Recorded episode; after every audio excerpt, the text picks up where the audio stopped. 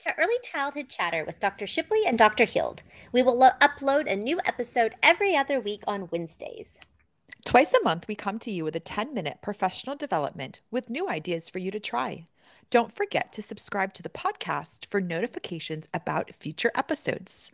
Today, we are thrilled to have Leah Dozier Walker here with us today. Leah Dozier Walker currently serves as the Executive Vice President of Equity and Inclusion at Waterford.org, a national early childhood education nonprofit whose early learning program reaches over 300,000 children in 43 states each year. Prior to joining Waterford.org, Leah served as the first ever director for equity and community engagement at the Virginia Department of Education, where she developed and led the implementation of Virginia's Ed Equity VA strategies focused on elimination of disproportionality in student outcomes. With a personal and professional dedication to equitable and inclusive impact, Leah possesses more than 20 years of public sector experience across the human services portfolio. And we are so thrilled to have Leah with us today to talk about the catalyst to education equity. Welcome, Leah. Thank you for that welcome. I, I'm happy to be here today. Hi, Leah. I'm so excited to talk about your title today, which is called Early Learning The Catalyst to Education Equity, which I am so um, an advocate for, I guess I should say. I started teaching pre K in Oklahoma. So we were one of the very first universal pre Ks and um, still one of the only universal pre Ks. I wish more states would get into that. So thank you for being here. And I just want to know why you chose this talk- topic to bring to us. Well, thank you for having me and thank you for your advocacy for early education uh, access. I'll say that for me, across um, my 20 year experience in the human services portfolio, as well as my work in the education space more specifically, we have always known that if we could close um, access and equity gaps before they begin, that we would be so much further along uh, reaching our goal of eliminating disproportionality in academic achievement for all students. And so, really thinking about where it all begins, we know it begins with readiness to learn. Access to high quality early learning resources at very early ages, mm-hmm. and more importantly, the support that families need in order to successfully navigate their children throughout their educational journey. 100%. So, we know this is an issue, right? We know it's an urgent issue. What is something that kind of alerts us to the fact that we have to take note of this right now and act?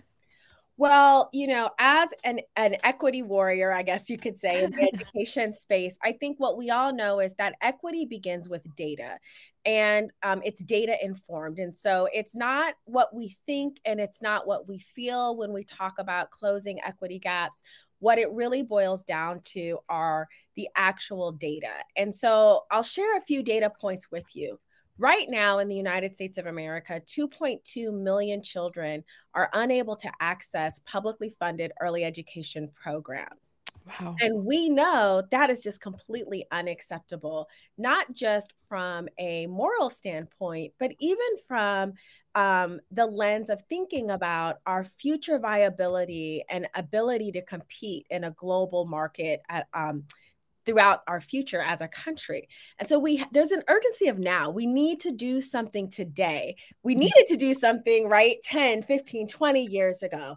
But there is a particular urgency of now and really focusing on how do we create an equitable start for all children across the country. I love that because I agree with you. So um, it, it goes bigger into just like the classrooms because the teachers can do this, but the schools have to understand also what the backing looks like and what does it mean. So where do you start? So it, let's say you're a teacher that's not in one of these schools or that's not in one of these classrooms.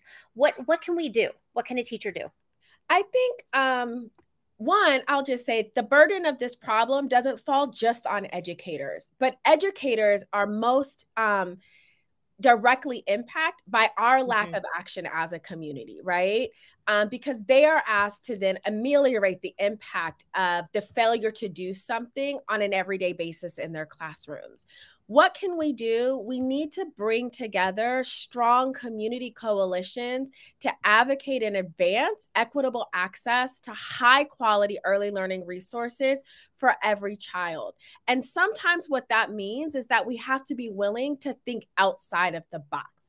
We have to think outside of the structure that currently exists, which is in some ways feeding this inequity.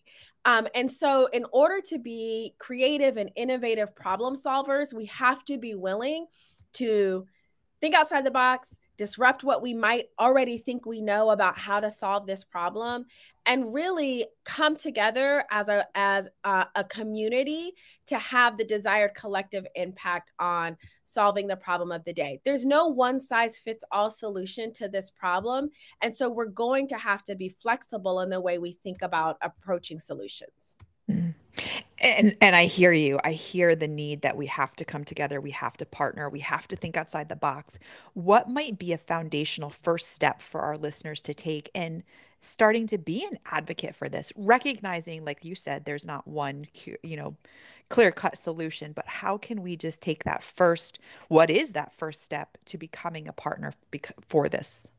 Well, I think there's a couple of things we need to think about in terms of like the root cause of the inequity um, to access to high quality early learning resources for every child.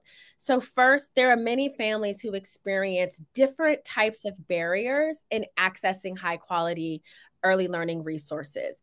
So, doing the work to understand what are the barriers currently in place in your community for all children to access high quality learning, and then deciding what are the ways that we can mediate those barriers and who are the partners that we need to bring to the table to ensure that our efforts produce and result in high quality learning for all children and the desired impact that we're seeking to have. I think the other thing that we need to be really, really mindful of as we think about what can I do to solve this problem, I think is actually asking the right questions.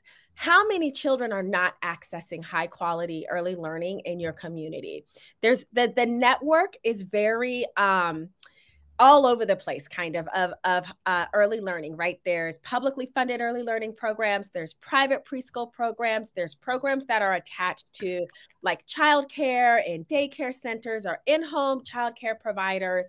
But who's being left out and assessing what is the quality of the high the early learning um, curriculum that those children are accessing.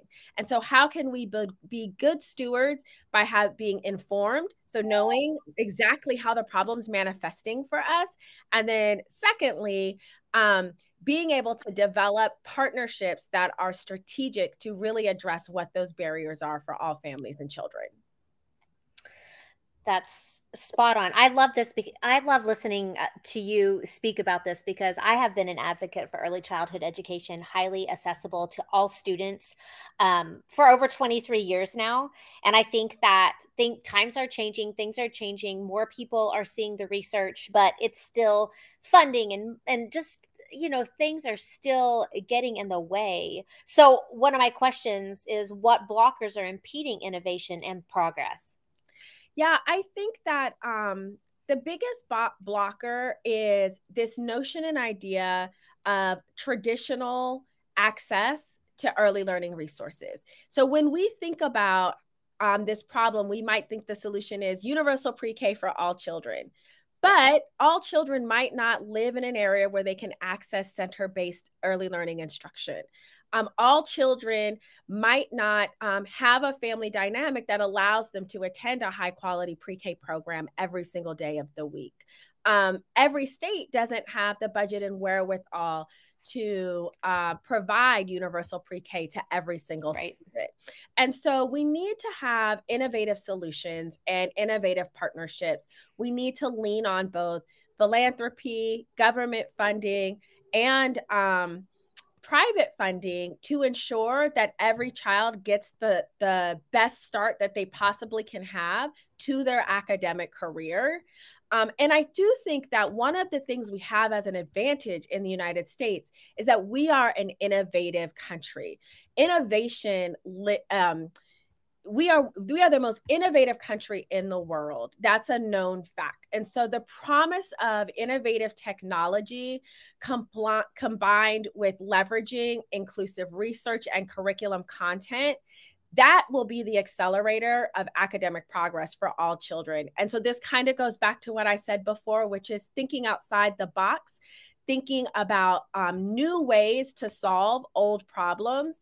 And that's one of the reasons I love um, working at waterford.org because we're an organization that really does leverage the power of technology to deploy not just curriculum, but also the support, the family engagement, and the um, the caregiver coaching that children need in order to find success at the earliest of ages you know leah as you talk i understand the problem. I can hear you know the need for us to address this but i also hear a level of optimism and positivity in your voice and i'll tell you that makes that does warm my heart because it is something there that needs to have our attention and you've shared several ways for us to put our attention there for probable solutions and steps forward at least right? Maybe not a full solution but at least a step forward and i love that. Yeah. um, can you share three final takeaways for our listeners yeah, I'm happy to do that.